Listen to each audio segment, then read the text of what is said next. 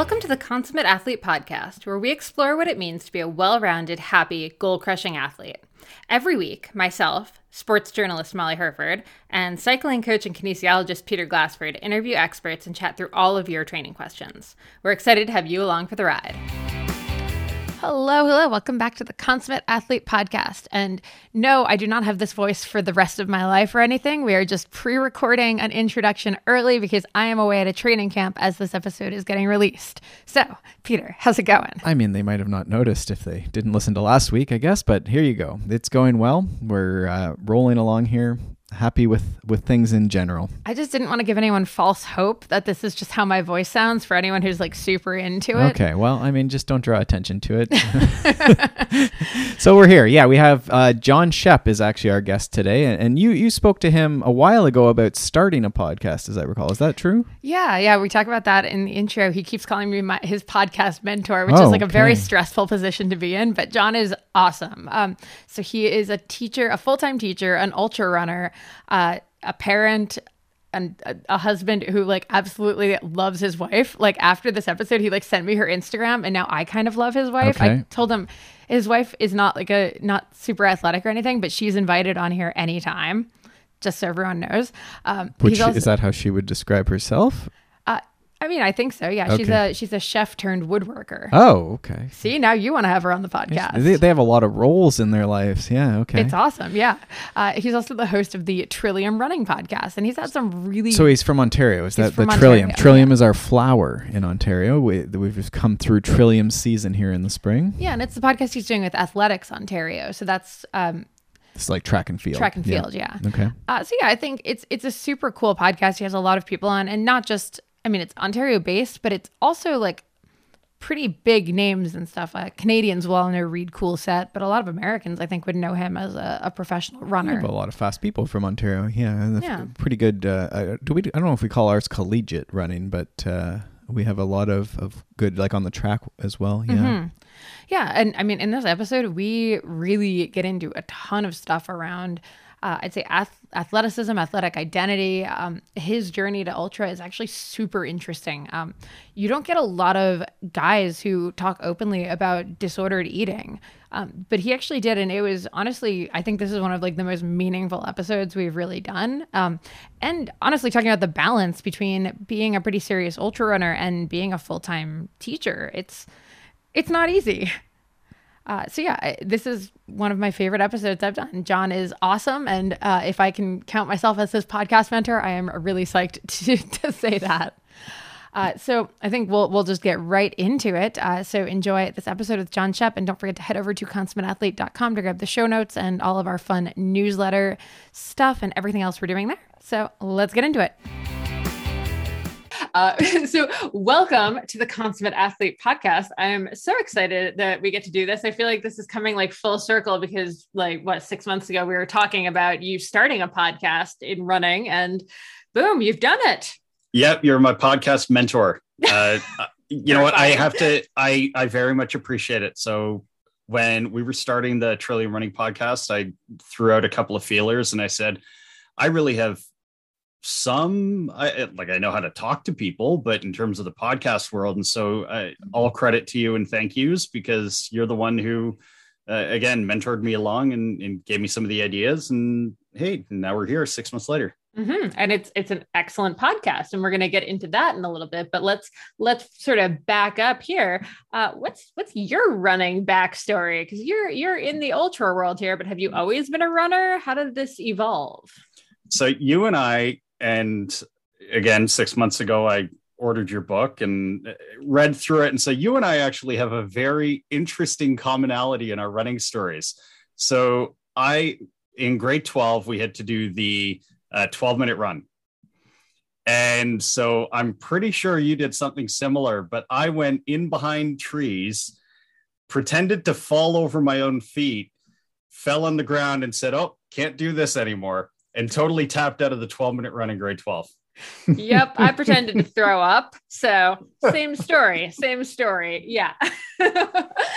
so, so needless to say, running was um, we've evolved since then. Yeah, yeah. Uh, so, did you do any sports in in school, or were you just totally not not a sport kid? No, you know what? I went to a really small high school, and and so I pretty much played on any sport that would get me out of class. Uh, I was really good in school. I'm not going to lie, but it was just uh, there was just something about being outside, and so it was playing volleyball, it was playing soccer, it was playing baseball, it was doing rugby, flag football. Again, pretty much anything that would get me out of class, but but less for the love of the sport so much as the love of like the outdoors slash not being in the school. The the love of and i say this wholeheartedly as a teacher and because the longer i'm in education the less and less importance i find school and the more and more importance i find in relationships and the people and the experiences. So ultimately i was just rounding out my high school experience with extracurriculars and that's the cleaned up version of it. That's the college essay version of it. Yeah. okay. So how do you get from there to, to ultra distance? Well, so it, in a very roundabout way. So I, about, I guess about 15 years ago now, got out of the hospital for disordered eating and found fitness. Okay. And I have to ask, like, was there a trigger that got you down the disordered eating like rabbit hole? You know what? It was, it was years of not having enough therapy and and doing the very toxic masculine version of coping which was you don't talk about it you don't feel it you don't say anything. And so yeah at i guess i was 21 22 ended up in the hospital. Um, i was and trigger warning everybody here i was i still am but six foot two and i was 135 pounds. So yeah and and not an elite marathon runner, but that's a whole other version of eating that we can talk about. Um, yeah, and honestly, I got out of the hospital and was in no way, shape, or form recovered, but made the decision at that point that I couldn't wait to live until I recovered. I'd have to recover and live. And so I got into fitness, and that started with 10 minutes on the treadmill, sort of five, six days a week. And it went up to a 5k and then it went up to a 10k and then it was the I, I my friend Stu and I have this thing the never going a game. And so it was the never going to run a half and then I run a half. Never going to run a marathon run a marathon. Never going to run a 50k run a 50 and I'm familiar with this game yes. Yeah. So it was honestly it was and and fitness allowed me to see my body for what it could do as opposed to what it uh, looked like. It uh, allowed me to see food in a whole different light because you can't do the awesome things that we are able and fortunate to do without fueling properly. And it just ended up, I was never drawn to going faster. Um, I tried that once. I did coming off of a really large training block. I had a buddy who was doing the Toronto waterfront marathon. I was like, yeah, you know what? I'll I'll hop in and do it with you. And so I did about a six week speed training block, and I shaved I don't know about ten minutes off my marathon PB, and I finished it. And I was like, you know what? If I'd been ten minutes slower and I hadn't gotten my PB, this would not have been a fun experience. This would have just right like it. It really was. And I mean, we talk about it, the process being important as well as the goal, right? And I didn't find as much joy in the process. And so i've just continued to go on go further and do other cool things. So whether it was a 50 miler or or 100 milers or 24 hour races like it's just those are the things that draw me to going longer going further. And and yeah so that's that's that's how i went from 10 minutes on the treadmill to uh, 15 years later doing 100 mile Oh my God, amazing. Uh, I think you and I also have that in common because I often say, like, I really only go longer and longer because I really don't want to go shorter. Like, to me, a 5K is like the hardest thing in the entire universe. One of the worst days I have had. I so I coached cross country at not this school, but my previous school. And we were doing just like a 4K loop in the neighborhood. And me and my com, it was really early. And so I was following the the lead male. Get to the finish. I am totally gassed. I am like, I, am ready to throw up and decide like, and the other coach looks at me and says, "Oh, I saw you running. He's like, yeah, he came like third in OFSAA last year. I'm like, you know what? Okay. So I, he's got about 10 years younger than me and I'm keeping up with him. But yeah, shorter, no thank you. 5K, 10K. I'll leave that to, to other people. No, just the worst. Absolutely the worst. okay. So to come back to the disordered eating though, because I think like you mentioned this as, you know, the realization that you know you're fueling the work that you're doing and that actually helped you kind of come to terms with eating but for a lot of people um, running culture actually oh yeah can do the opposite uh, so you kind of like you're sort of one of like the very few success stories that came from disordered eating came out of it due to running uh, normally that story flips yeah you yeah running turns disordered and you know what it's a it is a I call it the recovering recoverer, right? It's it's it. I truly believe that it is a life of recovery, just like an alcoholic, just like a drug user. It's I am going to be in recovery because this is my this is the blackness that's stuck in my head and and it's how I'm wired. It's I know that when I get stressed, this happens, and so it's being on top of therapy, making sure I am going to talk things out, and and yeah, being being diligent that it isn't. Um, mm-hmm. And we've got stopgaps in place. Like when I'm in a really hard training block, my wife weighs me, and she because we know if I'm under a certain amount of weight, that my head goes nuts so cuckoo bonkers and goes into the wrong places. And so she'll weigh me. I won't look at it. I still don't know how much I weigh to the point of numbers being not so good for my brain.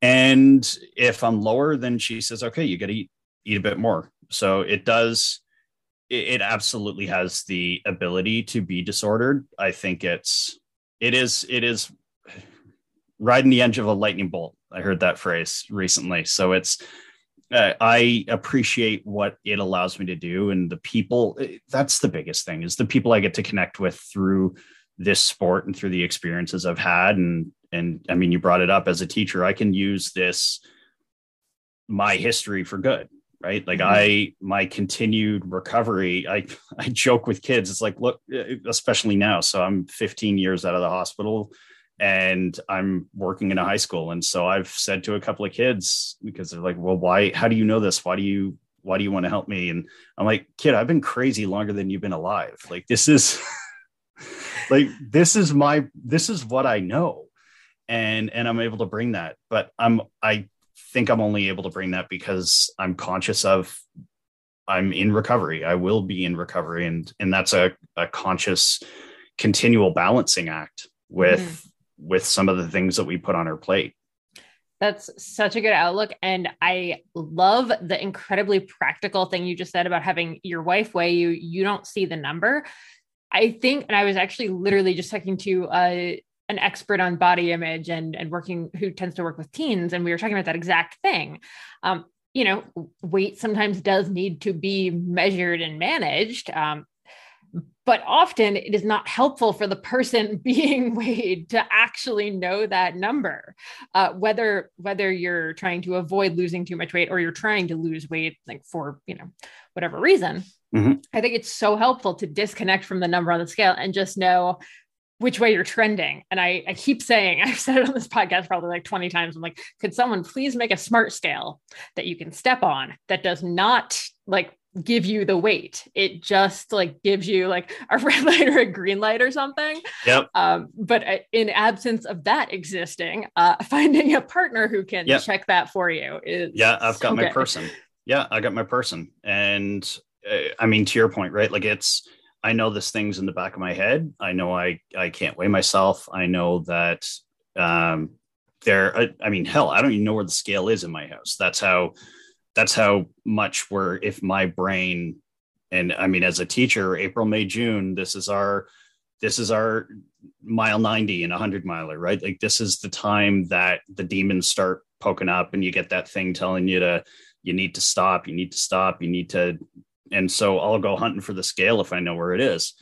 Um, similarly, if I'm in a conversation with people about diets or especially around my kids. I think this is probably where I'm most conscious of it is I've got a 4-year-old girl and a 2-year-old boy and I mean, I'm case in point, right? Male eating disorder right here. So it doesn't discriminate based on gender, but I'm very conscious of of how we phrase things in front of them and and conversations about food and and normalizing it and and all of that because like I didn't grow up in a circumstance where it was like dance or like I, I'm in an art school and so we've got drama kids and dance kids and and the cultures in those are very can be very disordered mm-hmm.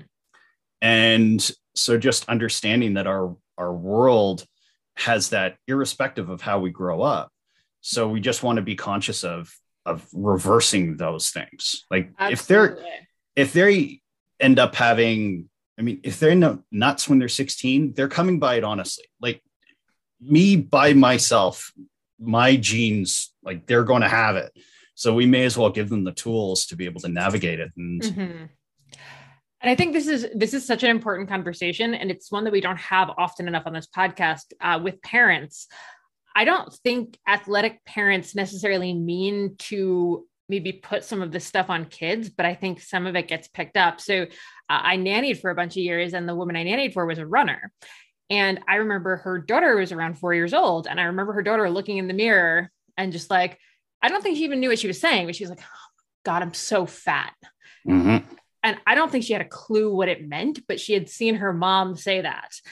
And her mom was, you know, a runner. And I think like just kind of had like a complex about what runners had to look like. It was all stuff that norm like surface level like didn't really seem like a big deal. But when I saw that little girl like say that, I was just like, oh no, everything we say gets so it like picked up by our kids. And I think athletes are kind of maybe like the worst uh, endurance athletes can be like the worst at this right because we're so tied to you know the the racing weight or the power to weight or all of these things. Um, so i think having that uh, in your head as you're talking to your kids is just so important.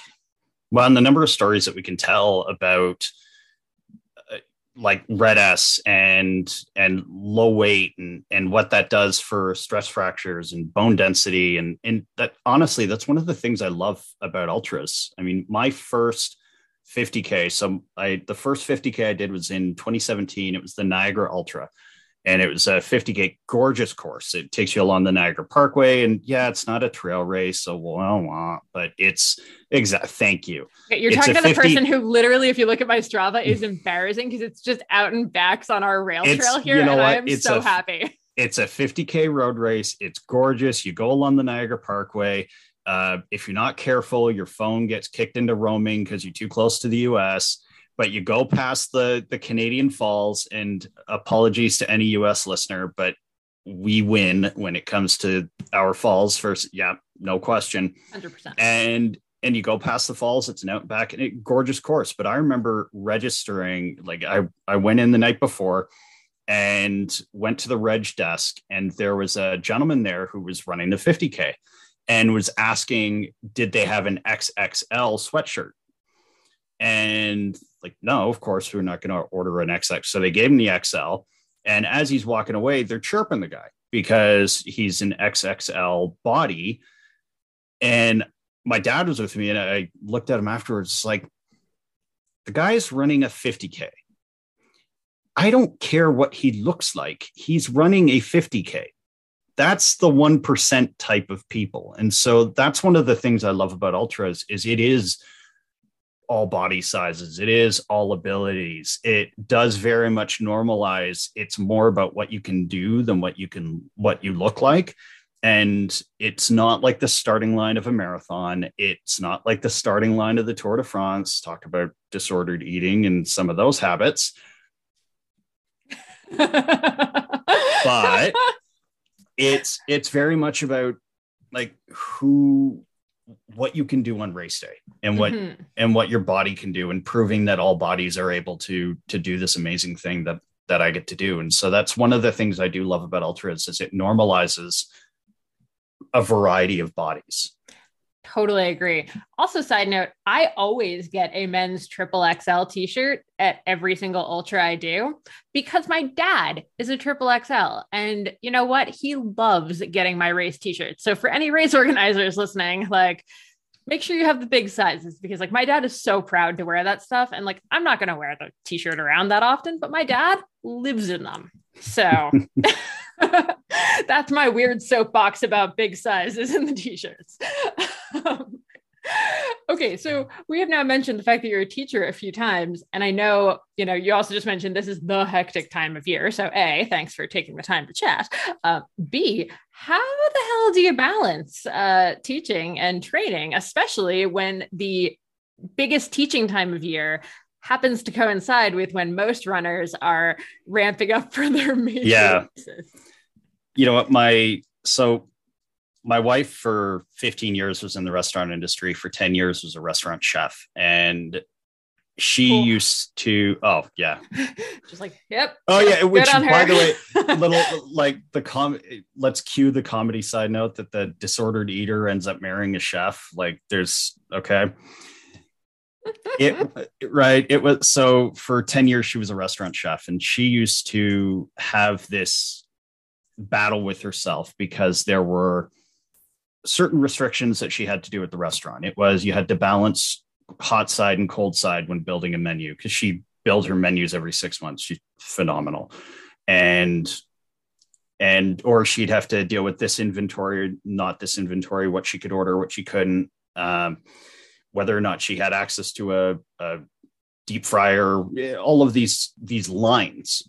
And they change every six months. And so I'd say to her, it's like creativity without any boundaries is just it doesn't happen you need those lines in order to color and i'm not necessarily using the the analogy of you have to color in the lines but those lines are what truly make that color art and it's the the sistine chapel isn't as beautiful if it isn't on a roof. The sunrise isn't as gorgeous if it doesn't have the horizon right? Like you need that color and lines and that shifts all the time. So to go to your question we have in our lives always had different lines that we had to color in. So when it was before kids and she was working on weekends, it was okay. My long runs can be on weekends and I don't really have to worry about it. But I wouldn't be running very much during the week because that was the time that she and I got to spend with each other.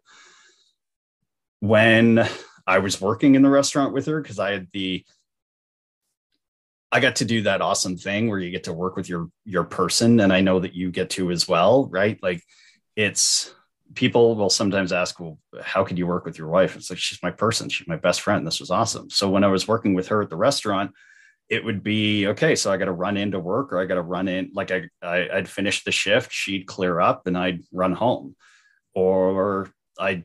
Uh, that's when I started picking up cross country. Is uh, with coaching because I got to run with the kids. Mm-hmm. Um, and it had all those added benefits of, of just being flexible. So now with a four year old and a two year old and working the job that I do, and my wife's transitioned out of the restaurant industry into she's got an at home woodworking business. Which I, I love. Find, and like side note, I'm like, I'm trying to figure out like a consummate athlete reason to get her on the podcast now. But uh you know what? I love it. So I much. I need to not have her make more friends than me. This is like she is. Yeah, I'm like, could I, you just get her on the phone right now? I, you know what? You, you know, I, I go to a, I go to a race and I I remember at the Haliburton Haliburton 50 mile. We're going on a tangent, but I come into the aid station, never met anybody here. And I come to the aid station, like, oh, you're Char's husband. I was like, of course, she's already made more friends than me. I'm running 50 miles and she's making more friends with me. So, yes, she is an amazing human being. She'd be lovely to have on. But now with a four year old and two year old, and she's got the at home business, it's, um, I'll do some split runs. So I know I'm probably not supposed to, but I'll do like if I've got a 14 mile run scheduled for a day, I might do seven in the morning and seven uh, in the afternoon. Or um, if I've got two runs where it's a 10 miler and a like two 10 milers in the week, I might combine those two because it's easier for me to do it all at once and sort of be inconvenient for three days out of the week than four or five. Uh, I've used for the last, well, since 2017, uh, Relentless Forward Progress by the uh, I Run Far Byron Powell, Bryon Powell, sorry. Mm-hmm. And his uh, his schedule sort of five days a week, but you can split the fifth day into two sides, and so you end up doing four days a week, and so that's worked well for me.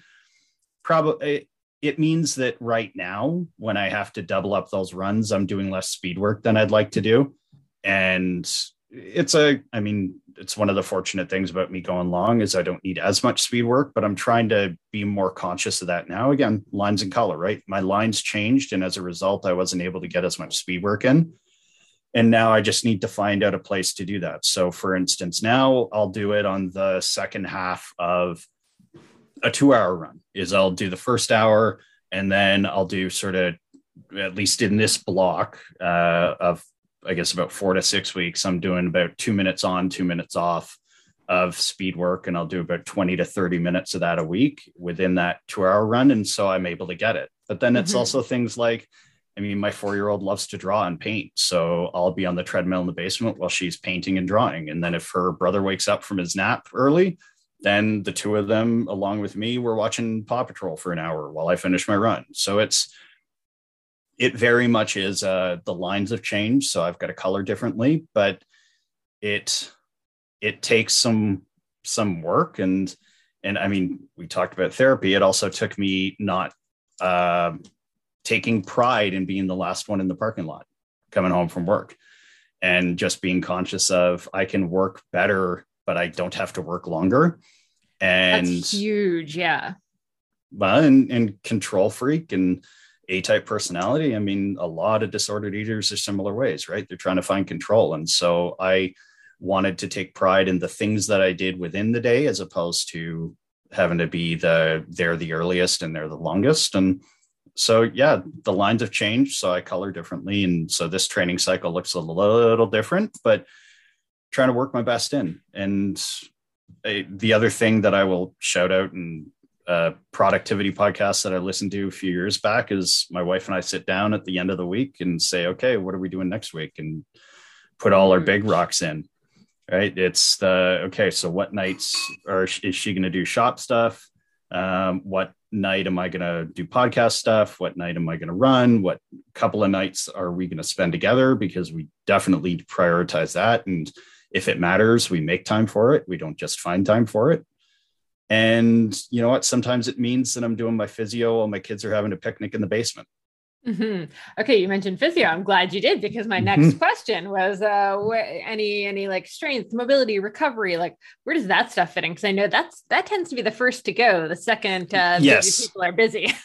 yeah. So uh, the strength work for me isn't as difficult because I've always, I mean, when I was doing 10 minutes on the treadmill, I was also then spending two hours in the gym. So it's a, it's been a part and I appreciate having that strength component. So if I'm running four days a week, I'll probably do three days worth of, of strength training as well. But I also, like I appreciate being able to do that 50k in Niagara on the Saturday and have my wife call me and say, "Hey, I cut off my finger. Can you help me work Father's Day brunch?" And okay, granted, it was a little bit of her finger, but come on, it's still part of her finger. Uh, and so the next day I came in and I worked Father's Day brunch, uh, and I like being able to be a consummate athlete. I'm going to use the term, right? Like mm-hmm. I like to be able to yes run, but then also uh, if need be, carry an 800 pound laser into the house with a friend of mine, right? So strength has never really been an issue. The physio, I'm not going to lie, has been is the trickier thing. It's one of the reasons why I've combined runs during the week and I may run less days because it's harder to do the physio on five days a week versus four. Um, I use my phone to my advantage. I keep my physio on a task list. And so if I'm waiting for the photocopier at work, I'm flossing my legs, I'm stretching my calves, I'm scrunching my foot. Um, but then also, I mean, a couple of days a week, I'll set my kids up in the basement with something self sufficient that cleans easily off their faces and off the floor. And I'm there doing my band work and calf raises and single leg squats. And so it's, again, getting creative, but but I also appreciate being able to model for them, right? Mm-hmm. Like, I mean, yesterday, I'm sure there's tons of parent groups that are going to come after me, but like, I was doing my band work, and all of a sudden I look over, and my son, who's two, is deadlifting a 10 pound kettlebell, and my daughter's got the 20 pound kettlebell going up. And I got to tell you, their form was significantly better than mine. I have often said I really wish that Fisher Price would come out with like a little plastic like bench press and like all like a squat rack or something because I think kids would be like so happy to like be doing that next to their their moms and dads for strength training. Yeah, so they they both proved to me yesterday that even though I've been weightlifting for 15 years, that in this house I have the worst form out of anybody. Oh, kids have amazing form. It is so irritating. Oh my gosh, yeah, like they can squat like butt to the ground like it's nobody's business. So frustrating. So yeah, and and hopefully they end up having a better relationship with it than than I did, and and they get to model healthy lifestyle. I mean, that was one of the things that both my wife and I felt was really important is yes, we're parents, but we also want to be people to them as well, right? Like we want to model all of ourselves, all of our be be open about our our flaws, be open about I mean, we're not having therapy sessions with our kids, but like how do they navigate when they get hijacked? How do they navigate mm-hmm. when things get tough? And and so part of that's modeling like yeah, daddy works out pretty much every day a week because he likes being able to help people, right? Like uh, I did a 12 hour run last summer and it was a looped course, 7K looped course, and there was a storm uh, right at the tail end of the race. And so my last loop, I still say I should get brownie points for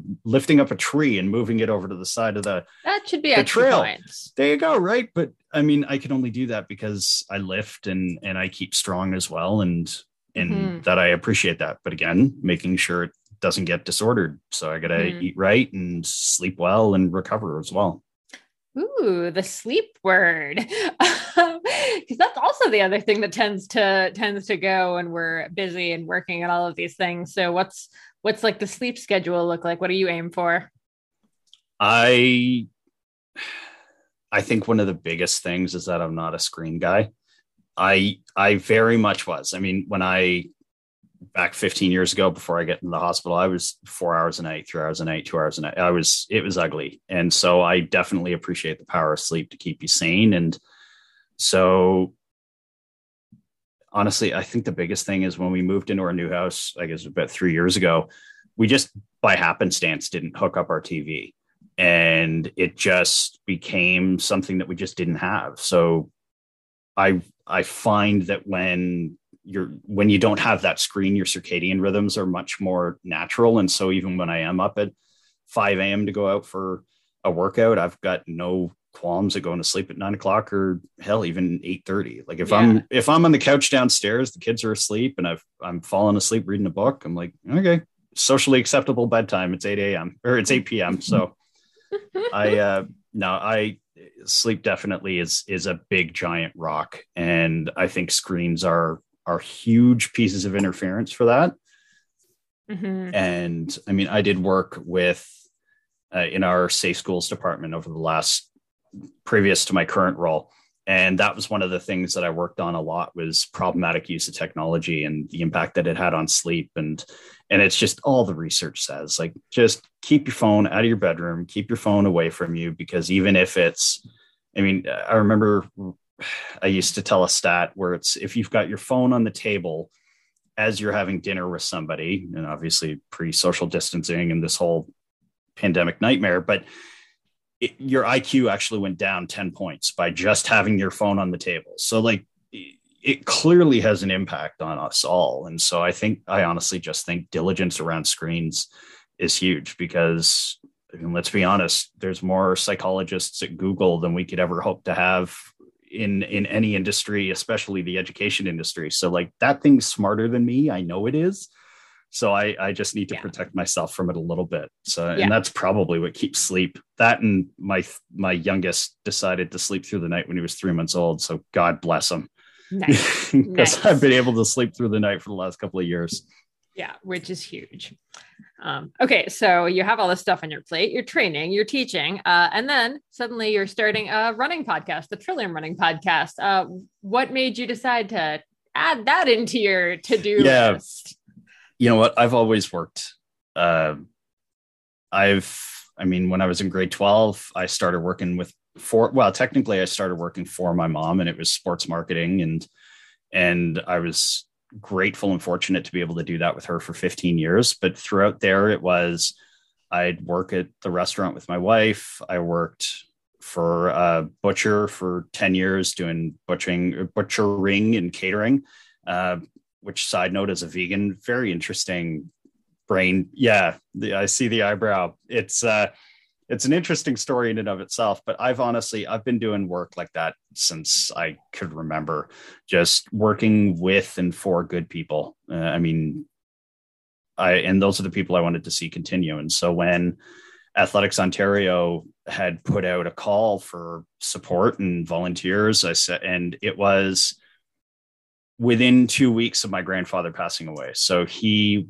I mean, not, I mean, it's sad, but not tragic in the slightest. He was 90. The Thursday, we went and saw him with the kids. So we got to see his great grandkids. He read a book, he colored in a book. Sa- uh, Friday, he went and won a round of golf. Saturday, he had lunch with friends. Sunday, he woke up, had breakfast, sat in his chair, and that was it. So he You set gotta pretty- go. Oh yeah, he set a pretty high standard for for a graceful exit.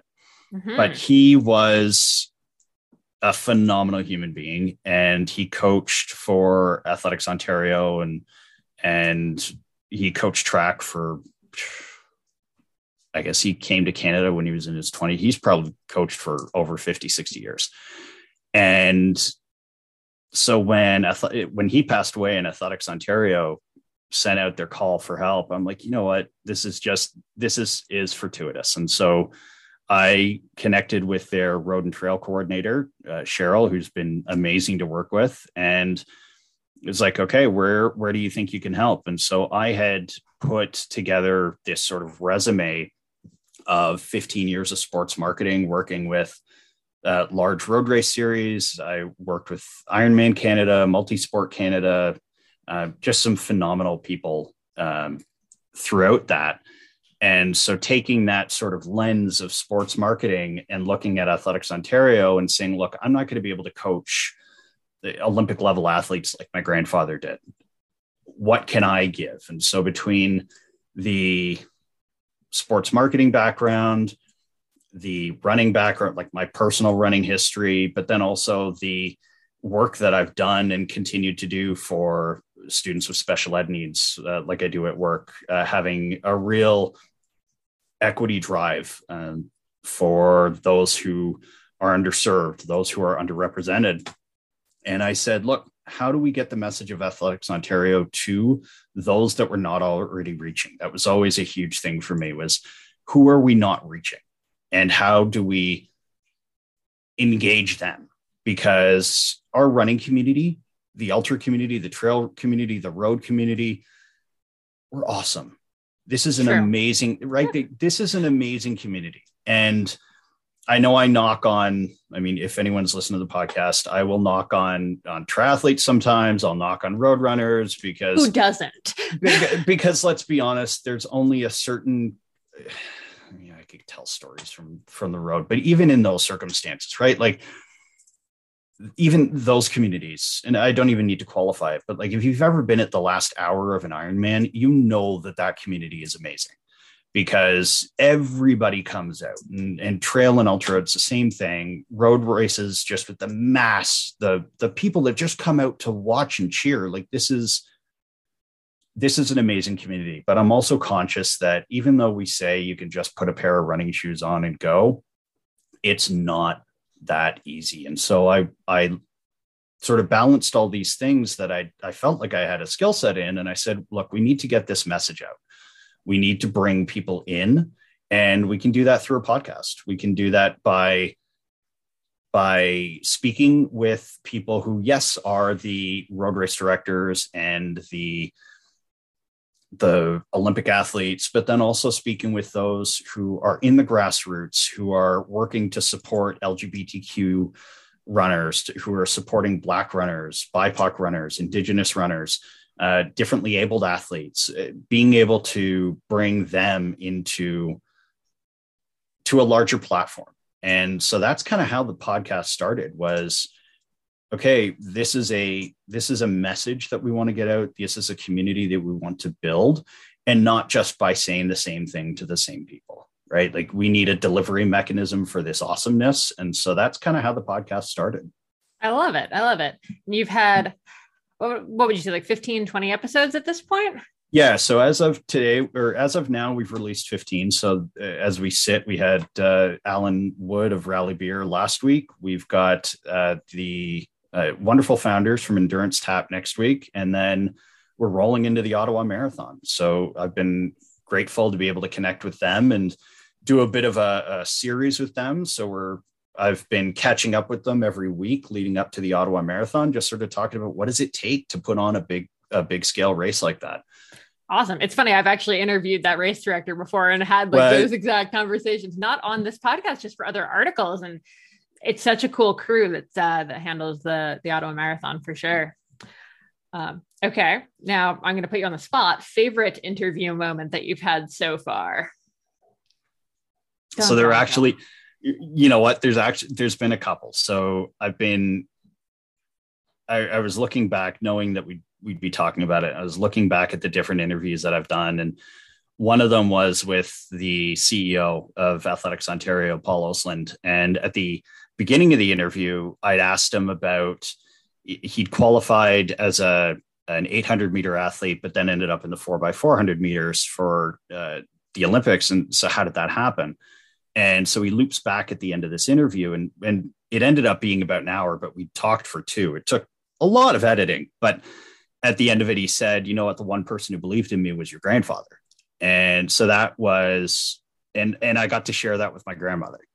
Like I got to show her the video of that, and so that to me was full circle, right? Like this is this is a reminder of why I'm doing this because he was again he dedicated a huge portion of his life to this. And and so if I can continue on that legacy and and I mean I don't want to short shift my mom but she carried that on from my grandfather to me and and she's continuing to do it. She's the chair of athletics uh, Canada right now. And so it definitely is a, a family business and so that was that was one of them. Uh, the other one was I got to interview Michael Brennan, who's the race director for the Pride and Remembrance Run.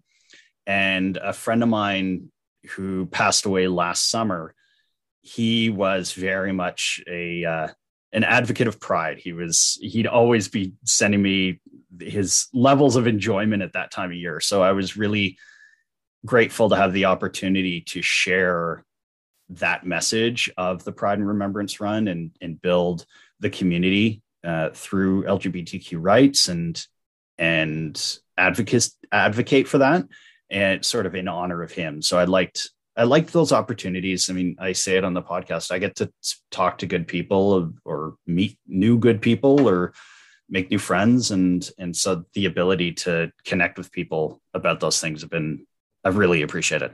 Mm-hmm oh, I love it. Those are such those are such good interview moments. I'm like, I have goosebumps from that. So I love it. Um, okay. Now you have had a lot of race directors on. You have a couple coming up. Um, and race directors, I'm actually super interested in because I, I, find they tend to have really good nuggets of wisdom for new runners in a way that um, veteran runners tend not to uh, to necessarily have. Like, no offense to the the Olympians, you know, you had Reid Coolsaet on, like amazing, but I sometimes feel like those of us who've been running for a lot of years sort of take for granted a lot of like the tips that uh, would be really helpful for newer runners. So, have you got any good uh, nuggets of wisdom for new runners from directors as far as like getting into racing? Yeah, the the two that I really reflect on are a number of them have talked about the community and find find a tribe, whether that's a local run group, whether that's a friend that you go out running with, whether that's a uh, I mean, for me, it was a, a buddy that I coached cross country with that a couple of weeks ago I went and dragged to a race down in Pennsylvania because I'm like, hey, I need crew. Do you want to come out for this 12 hour run? But it was it was very much a uh, find your community, find your tribe, and and then the other one, and this comes from somebody who worked with Timex Canada for over a decade, is lose your watch sometimes and you lose your watch, lose your Strava. Uh, don't worry about your pace. Worry more about how you feel and and really connect with how you feel. And so a number of race directors, athletes. I mean, it, for the most part, the race directors have been athletes in the past, but those two are are a couple of the things that really really scream are find your tribe and and then also i guess the losing your watch thing is more about just finding yourself right like mm-hmm. finding finding how you connect with the trail finding how you connect with the road i mean i'm i'm like you i've got a gorgeous rail trail out by me and and i love being able to go out there i mean it's i could go 50k in one direction 50k back and it's it's it's gorgeous so mm-hmm. being able to lose the watch and pay attention to what's around you um, I mean, I'm not going to call it mindfulness or being present or what have you, but I mean, fundamentally, that's what it is. I love it. So find your people, find yourself, and also maybe just find the nearest porta potty and know where registration is. yeah, line up for the porta potties early. Yeah. Make sure yep. you stay in, yeah, make sure you stay in your appropriate corral and don't give the aid stations grief if they don't have your green apple flavored goo and it's just a caramel one because they're doing their best. True. Although now, now I'm remembering like I forget who made it. I think it's Hammer. The like apple pie flavored gel was maybe like my favorite thing in the entire universe. And now that you said it, that's gonna be in my head. I'm like, oh now, now I need to order this. anyway, uh, you've also had all these these high level runners on. Have you gotten any any tips that you're taking into training and racing from any of them, or tips that you wish you could apply but maybe don't really work with your life? You know, one of the things that I I think about is just the diversity of training that indiv- different individuals have had. I mean, I look at you talked about two high level athletes. You've mentioned Reid, right? So Reid Coolsaet, two time Olympian, won the Quebec Mega Trail last year, is going into Western States, uh, has gotten a sponsor's ticket for Western States, the 100 miler down in, in the States at the end of June, which you also have a friend going to. And yep, I'm, I'm yep. very curious to see how those uh, two wonderful Canadians do at this race. But his training, because of his sponsorship and his previous accomplishments, he can train during the day. He can train when his kids are at school. And then I look at another person. So Victoria Brown, who is the 72 hour uh, world record holder, who just did not get the press that I think she deserved for being just an absolute badass.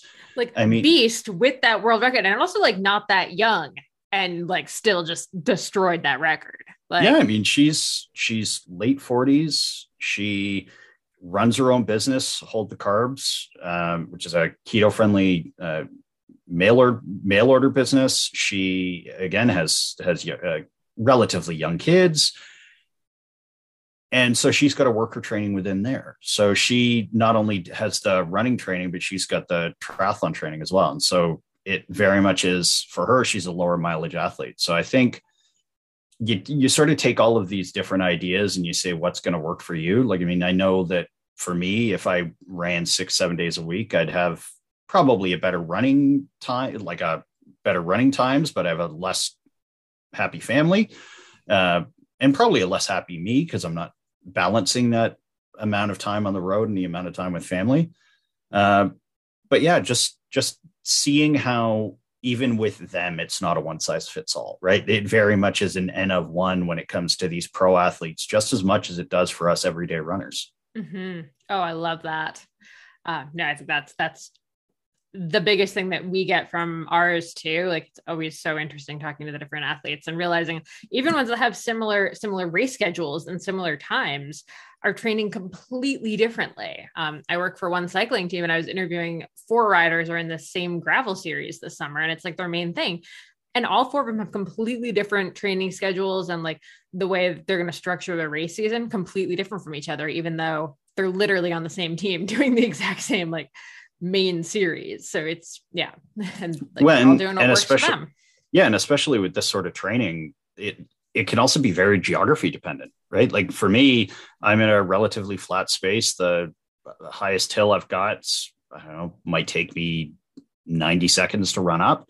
It's not these sort of epic climbs that you're going to get in Quebec, that you're going to get in uh, even some of the Hamilton area stuff, or where or in Collingwood, right? Like mm-hmm. it's you're not going to be able to get that that level of climbing. And so even geographically, the training is going to be different. Not only, I mean, there's just so many factors. And unlike the the high end marathon runners who, for the most part, are all running 100 mile weeks, 110 mile weeks, you look at the starting line of a, a trail race or an ultra race, and you've got those who are running 100 110 120 mile weeks and then you've got others that are doing 50 60 mile weeks and and it you can't gauge how they're going to finish based off that. So it very much is a what's working for your body, what's working for your life, and and being that N of one and just going out and racing. Mm-hmm. Yeah. I always find that really funny when I hear about marathoners doing like the 110 mile weeks. And I'm like, oh no, I'm training like half of that. Um, but that's that's how my coach does his training. And like Clare Gallagher, when she was training for Western States, the year she won, was doing 70 mile as like her highest weeks. So yeah, it can it can be done. Um, and the the last thing I wanted to ask you is any any really weird advice where someone said something and you're just like, huh?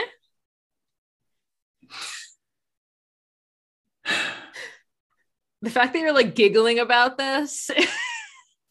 so when I, I, it was actually when I talked to I think it was Michael Brennan, so the Pride and Remembrance run, and I I told him a story and because we he and I had a similar conversation. It was one of those like minus 30 degree days. And so we're uh, in true Canadian fashion talking about the weather and the snow, and because of course. And I told him a story about what something my grandfather told me was when he had so he was a sprint coach. Uh, he'd do hurdles and sort of the the 200, 400, 110 hurdles, that sort of deal. And in the winter, when his athletes were doing speed training, they used to swallow Vaseline to make sure their lungs didn't get, yeah, exactly. Their lungs didn't get too cold. So, yeah, weirdest piece of advice. You know what? But again, that's N of one. It worked for the the athletes themselves. And so, yeah, weirdest piece of advice that came out of the podcast is probably that one. Um, Yep, yeah. that uh, that wins for sure. okay, before we wrap up, uh, tell like what's uh, what's on your race schedule coming up? What are you up to? Yeah, I've I've been extremely fortunate that, uh, and you probably found this as well. The race directors in Ontario, the race directors in Canada, for the large part, honored many of their registrations coming out of the pandemic. I mm-hmm. can honestly say that I did not lose a cent to any race registration over COVID. And so, all kudos to the race directors in Ontario and in Canada because that is the exception to the rule. I've talked to people who have lost thousands of dollars on races in the States. And you know what? their refund policy allows them to do it. Like I'm I'm talking about the Ontario and Canadian race directors who have gone above and beyond. So I'm fortunate in the sense that I've got a pretty uh, stacked race schedule. So I try to I try to peak three times a year. And so I had a peak at the beginning of April. I got to run a 12 hour race down in Pennsylvania. That was a blast. And again, I got to call in in some chips with a running buddy of mine. And he and you know what? He came in and so I got that that little bit of connection. But uh, Happy Trails Racing. So Jeff Rowthorn, I've had him on the podcast, but again, similarly good people.